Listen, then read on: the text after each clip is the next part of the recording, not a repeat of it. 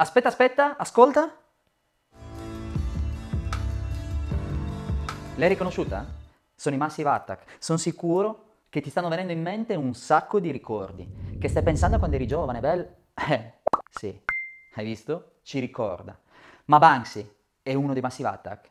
Questa è la domanda delle domande con la migliore colonna sonora possibile. Ma per scoprire davvero dobbiamo tornare indietro. Da anni sull'identità di Banksy aleggia il velo del mistero e forse di complotto. In molti si interrogano su chi è realmente Banksy, mentre altri sono certi di sapere chi è. Una delle domande che girano tra giornalisti appassionati e curiosi, Banksy è Robin Gunnigan? Anonimo ragazzo inglese, senza alcuna velleità artistica. Altri invece sostengono che Banksy in realtà è Damien Hirst, artista contemporaneo inglese, tra i più ricchi e quotati nel mondo. Altri ancora invece dicono che Banksy è Robert, sì, Robert Del Naya, frontman dei Massive Attack, il gruppo musicale britannico formatosi a Bristol casualmente nel 1987. Dicono che Robert Del Naya, prima di essere un cantante, ha avuto un passato da writer ed era meglio conosciuto con l'alias di 3D. Da quello che è dato sapere tra Robert Del Naya e Banksy c'è reciproca stima e fiducia, come dichiarano entrambi.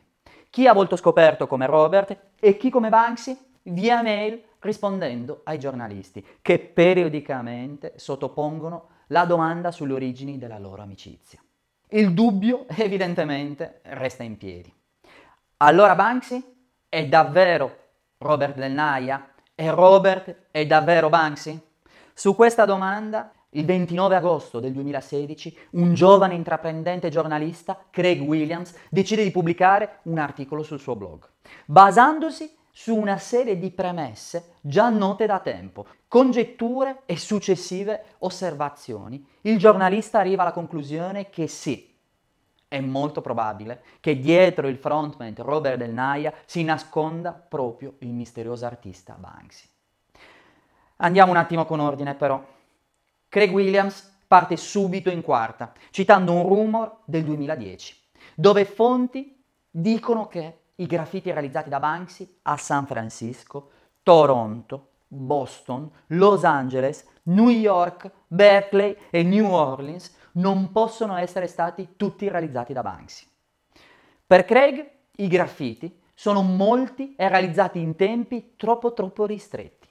Infatti, sostiene ancora il giornalista, se nei primi anni Banksy se ne andava in giro da solo, con bombolette di vernice spray e ovviamente stencil, a realizzare i suoi graffiti, dopo qualche anno, e vista la popolarità raggiunta, attorno a lui si forma un gruppo di fedelissimi, in grado, grazie ovviamente agli stencil, di riprodurre i suoi graffiti.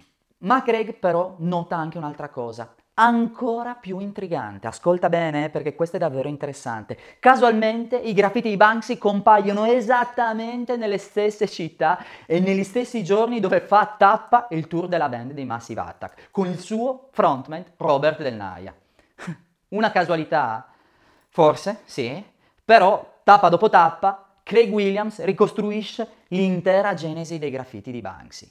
Il primo maggio del 2010 sei murales di Banksy sono stati avvistati e segnalati dalla stampa a San Francisco. Nello stesso giorno a San Francisco c'è stato un concerto dei Massive Attack.